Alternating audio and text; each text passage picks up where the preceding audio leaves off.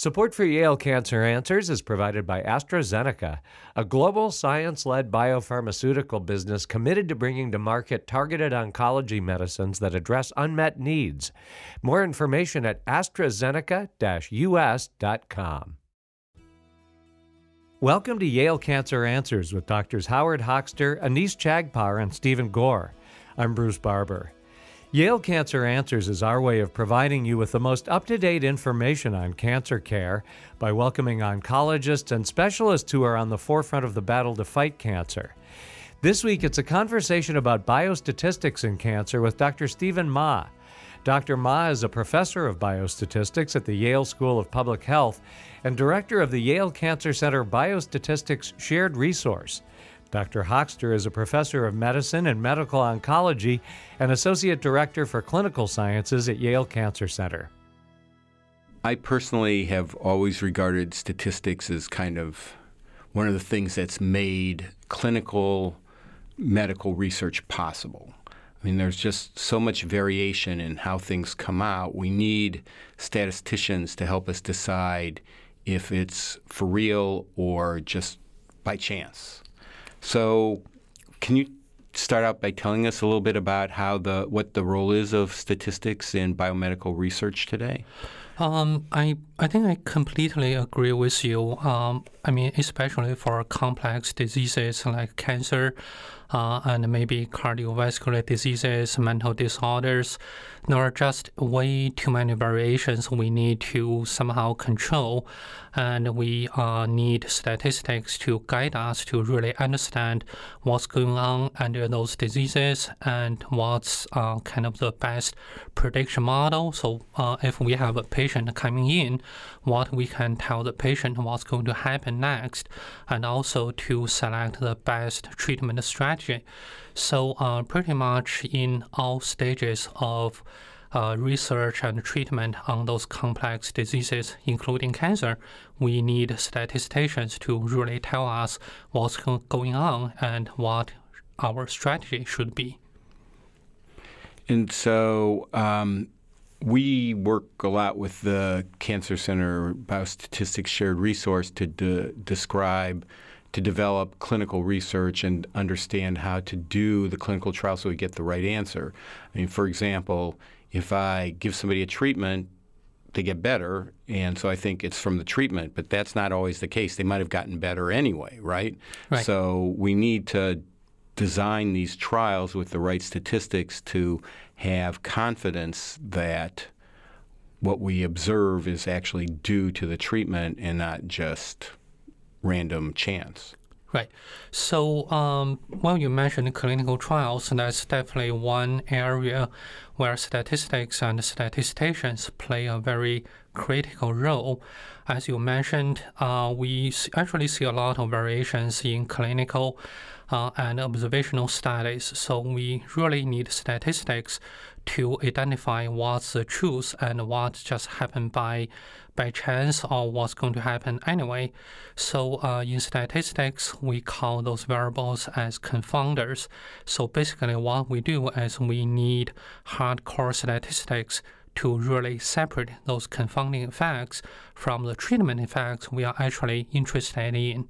So uh, that's one actually one good example where statistics play a important role in cancer and also other disease research. So, I mean, when I want to test a new drug for the treatment of colon cancer, right. for example, which is right. what I do, I go to my statistician. Can you tell us like what the role is in this of a statistician in developing and designing the clinical trials? Then, so uh, basically, we uh, I mean, statisticians, we are involved in pretty much every single step of clinical research, uh, clinical trials.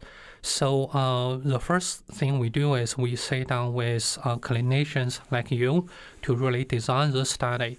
So we need to identify the right population we want to target, and a very important task is to decide how many samples we need. So how many patients we want to recruit, and whether it's feasible to recruit based on, uh, for example, our hospital, or we need multi-center studies And uh, also, we need to work on the study recruitment plan, like uh, how long I want to keep the study uh, recruitment and at what so what kind of strategies we need. So uh, that's kind of the first step in the study design. And also, when the study actually starts, uh, we also need to be involved. We need to make sure uh, all data are collected in an unbiased way. So basically, uh, there will be no human selection bias. And also, we, uh, we, we do a lot of interim analysis. So pretty much we keep an eye on the data, on the study uh, execution at every single minute. So we need to make sure there's no harm to the patients. And when uh, we can actually terminate the study either with a positive or a negative design. And finally, when the study ends, we need to uh, conduct unbiased analysis and rigor- rigorously justify if the treatment has any beneficial treatment effect. So, uh, as you were saying, we, we the first thing might be to decide on what the study is. Is it just the treatment alone? Is it the treatment Right. compared to a control s- Right. arm or whatever?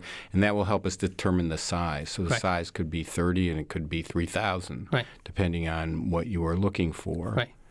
And then you talked about you look at the data in what we call interim analysis to make sure that it's safe to continue the study. Can you tell us a little bit about how that works? Because sometimes we hear, oh, a study was stopped early because it was not positive, or sometimes the study's so positive that we don't need to finish it. Right. So, um, so before we start a trial, we have a hypothesis, and usually the hypothesis is the new drug is going to uh, do no harm and actually going to be better than existing treatment. Uh, unfortunately, that hypothesis is not always true. So, what kind of uh, make clinical trials interesting and also very complicated and very challenging is the subjects are actually human beings. Well, they are patients, they are like us, they are humans. So uh, we want it different from like animal studies. So uh, if we found somewhere in the middle of the study, the drug is not doing what we expect, if the drug actually harm patients, we actually need to stop the study before before the planned end. And um, so uh, in the news, uh, we sometimes see this kind of bad news. Uh, those clinical trials got stopped early on, usually because of bad effects. Uh, either um, there's no treatment, no treatment effects, or actually harmful effects.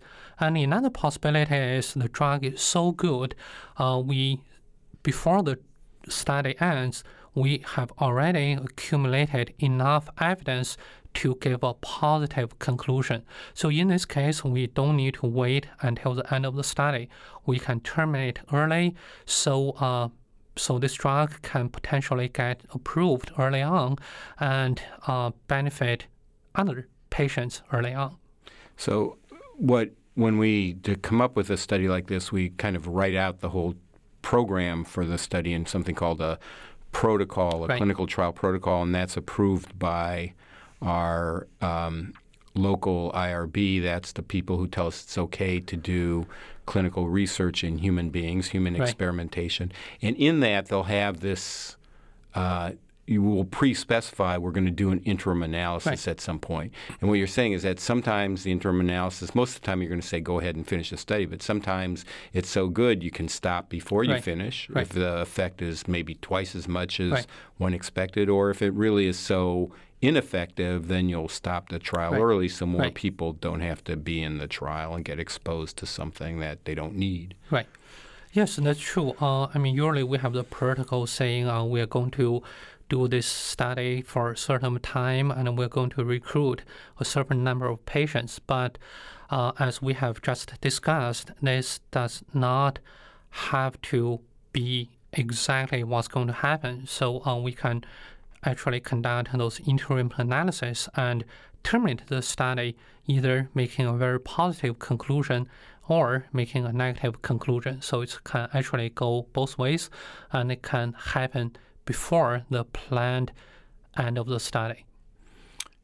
Right. So that's very helpful and a way to protect our Right. patients from being in Yep. trials that, that aren't going to give us a positive answer, Right. or if it already is very positive.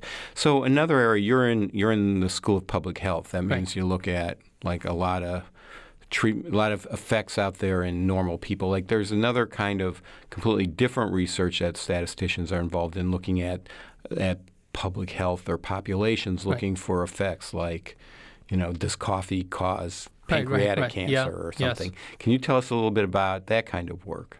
So, um, I mean, we, we, we have just discussed clinical trials, but honestly, if you look at what we do uh, every day, uh, we don't have that many clinical trials. Uh, I mean, uh, clinical trials are very expensive, not that common.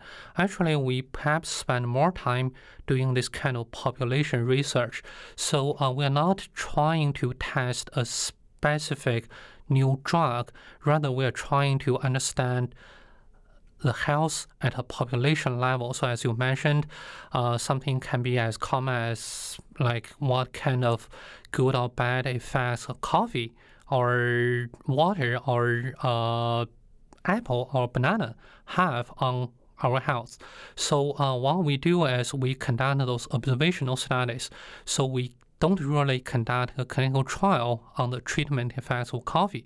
So uh, instead, what we do is we collect data uh, retrospectively or prospectively. So basically, we try to uh, c- collect information on what ordinary people like you and me do every day. And we also try to collect data on our health conditions. So we're trying to identify the social association or even better, causality effects between what we do every day and our health conditions. And and so like how do you do that? I mean, I don't remember what I eat. So, uh, I mean, yesterday maybe, but last week, Yeah. forget it. So uh, one way of doing study, which uh, is actually cheaper, is to do a retrospective study. So basically, what we do is we uh, ask you to fill in questionnaires on questions like what you did yesterday or a month ago, and as you mentioned, uh, if you have to recall from a long time ago, there's definitely definitely a risk of uh, recall bias. So uh, another way which can be more accurate but in a sense more expensive is to do a prospective study. So uh, we recruit people like you and we ask you to keep track of uh, what you do tomorrow and the day after. So basically, you keep track of things like what you eat, uh, how long you exercise, uh, what kind, uh, when you go to sleep, this kind of information. And uh, after a while, like a couple months or couple weeks, we contact you again. We get our data back. So uh, this kind of prospective study is, um, as I mentioned, is more accurate, but it's definitely more time consuming and also more expensive. And and there's some big studies out there of thousands, tens of thousands of people who've been in these longitudinal studies. Right. studies. Yes, so uh, a better, uh, kind of the best way is not to collect data, cross-sectional data, rather to follow people for a long period of time. So uh, those studies have been organized mostly by government funding agencies like NIH, uh, NSF, or FDA. They follow a large cohort of people for a really long period, uh, years or even 10 years or even longer. And we have a lot of rich data and very interesting findings from those longitudinal studies. Well, thank you very much for that interesting uh, description, Dr. Ma. We're going to take a short break for a medical minute. Please stay tuned to learn more information about biostatistics and cancer with Dr. Stephen Ma. Support for Yale Cancer Answers is provided by AstraZeneca, committed to providing targeted cancer medicines for patients. When it comes to cancer treatment, one size does not fit all. More information at AstraZeneca-US.com. Breast cancer is the most common cancer in women. In Connecticut alone, approximately 3,000 women will be diagnosed with breast cancer this year. But thanks to earlier detection, non invasive treatments, and novel therapies, there are more options for patients to fight breast cancer than ever before. Women should schedule a baseline mammogram beginning at age 40 or earlier if they have risk factors associated with breast cancer. Digital breast tomosynthesis, or 3D mammography, is transforming breast screening by significantly reducing unnecessary procedures while picking up more cancers and eliminating some of the fear and anxiety many women experience. More information is available at yalecancercenter.org. You're listening to WNPR, Connecticut's public media source for news and ideas. Welcome back to Yale Cancer Answers. This is Dr. Howard Hochster, and I'm joined tonight by my guest, Dr. Stephen Ma, and we're discussing biostatistics and cancer.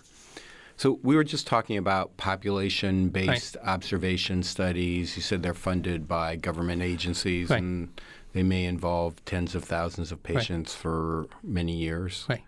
And so that, that really gives you a lot of data to work with. Right. So, um, actually, a lot of important findings came from those large studies. So uh, one example, which is uh, actually not very far from here, not very far from Yale, is a Framingham study. Uh, it has been going on for I think 70 or 80 years, and it's, it's funded completely funded by the U.S. government, and it has been collecting data on um, I think maybe over 10,000 subjects for uh, over 80 years, and a lot of uh, cardiovascular study findings actually came from that study. Right, the Framingham study. Right. So, um, but you know, we a lot of times when we hear in the press about you know something's good for you, something's bad for you, it comes out of these studies, but it seems like it changes all the time. Like for a while, they were telling everybody to eat more fiber to prevent colon cancer, and right. then it was like, well, that didn't really work. So how how do they come to these conclusions, and what are some of the problems in in coming up with the right conclusions?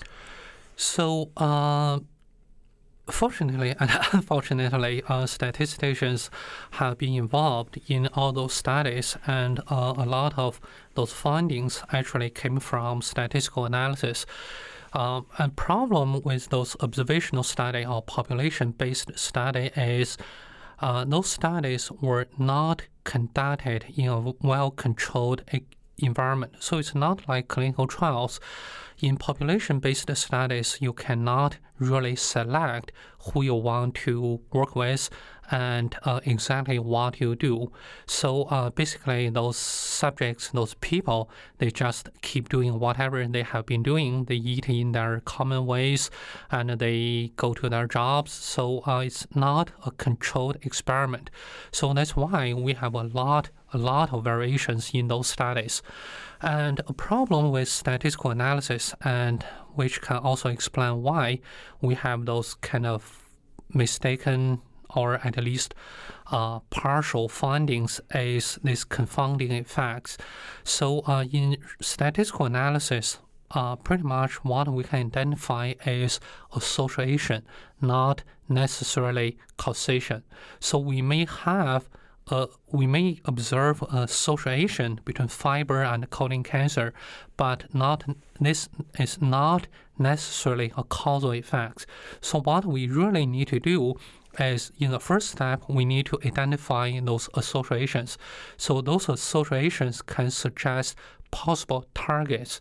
The next step is really to conduct more experiments, collect more data, and conduct more sophisticated analysis to really identify the causal effects. So that's what's kind of interesting, and that's what we, um, not just the statisticians, but also medical researchers, well, like yourself, what we need to do to really identify the causal effects. So a good example might be smoking. I mean, right. one of the questions for a long time was, you know, and people denied the fact that smoking caused cancer. But if you have a gr- population where people have cancer, that smoke, you can show there's an association, but unless you have a control group, it's hard to show what you call causality. Right. And you can't really do a trial where you take people and randomly say you smoke a pack of Right, cigarette right. a day and you don't smoke cigarettes. You can't smoke. Right. So we have to come up with these other kinds of ways of looking at it, which we usually call case control studies. So, uh, well, there are actually a lot of things we can do. Uh, we can have different designs. Uh, we can be- better control confounding effects. So, uh, just uh, I mean, we, we can do better statistics to only focus on the effect of smoking, trying to remove other possible effects. Uh, for example, uh, if people are exposed to high level of pollution for a long time, uh, they also have a higher risk of getting cancer, uh, well, lung cancer. So what we need to do is we really need to control the effects of pollution when we analyze the effects of smoking. So we need better study design, we need better statistical analysis, and also um, I mean, eventually we need to really understand the biology. So, uh, what kind of biological mechanisms make smoking contributing to lung cancer? So that's why we have a lot of colleagues uh, in medical school, in school of public health. They do genetic, genomic, proteomic studies, trying to really understand the biology. So uh, that kind of study, and that kind of research, can really tell us uh, whether smoking causes lung cancer, and more importantly, how. So what under, underlying biology is.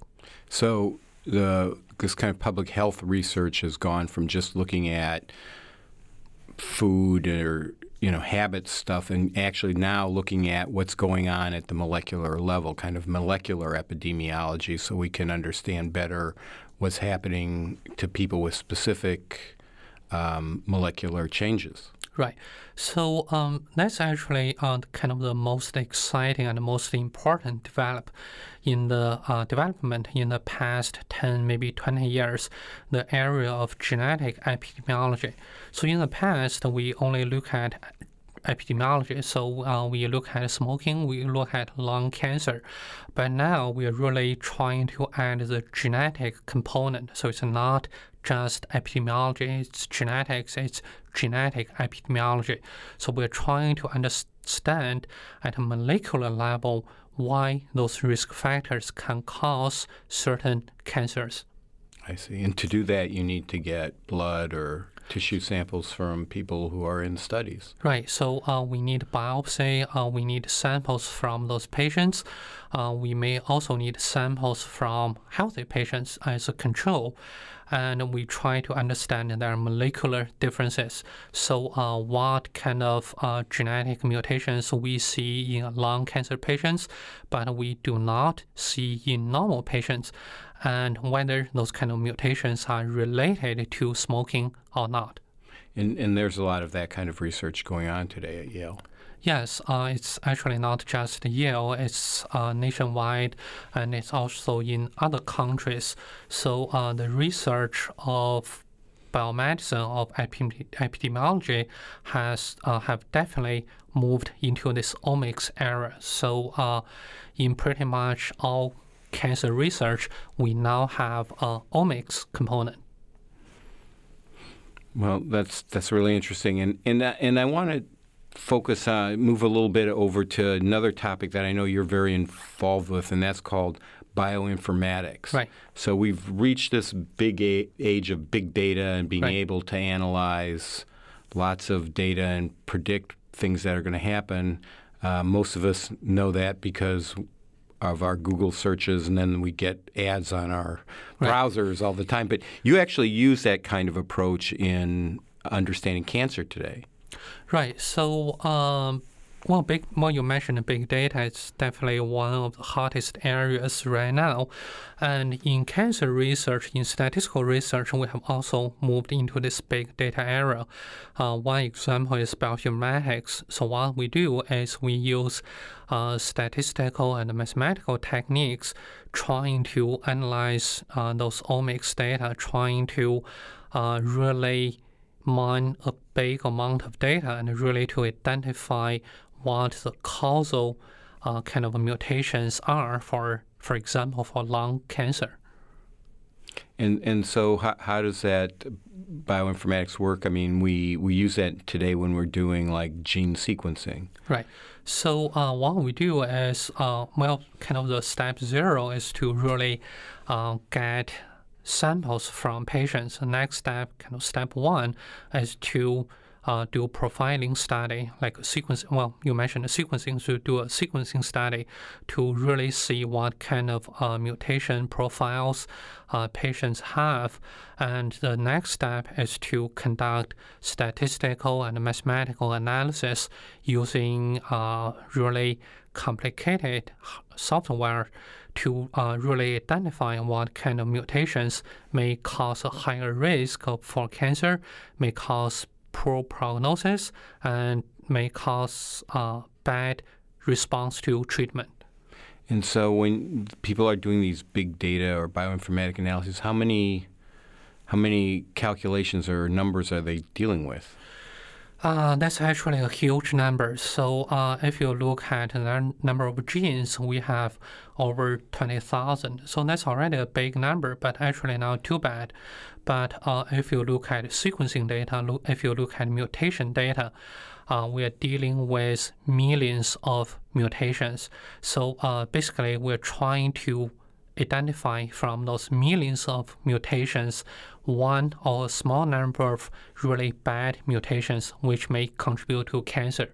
So, uh, well, I still remember a long time ago we, we said it's really hard to find a needle from a haystack. But right now, if you think about it, it's actually not too bad. I mean, a needle actually looks different from a haystack. So what we're doing right now in those big data analysis, in those muta- in the analysis of mutation data, we're trying to identify one or small number of uh, very special hay from a big haystack. So that's uh, actually much more challenging.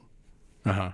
The needle is easier to find. Yeah, definitely. Than a specific piece of hay. Okay. Yeah. so. Uh, um, and and this is really pretty much uh, common now in every kind of molecular analysis. They they look at proteins, uh, RNA, DNA, whatever, and kind of analyze um, uh, millions of pieces of data to find out which things are more prevalent and which are less prevalent. Right.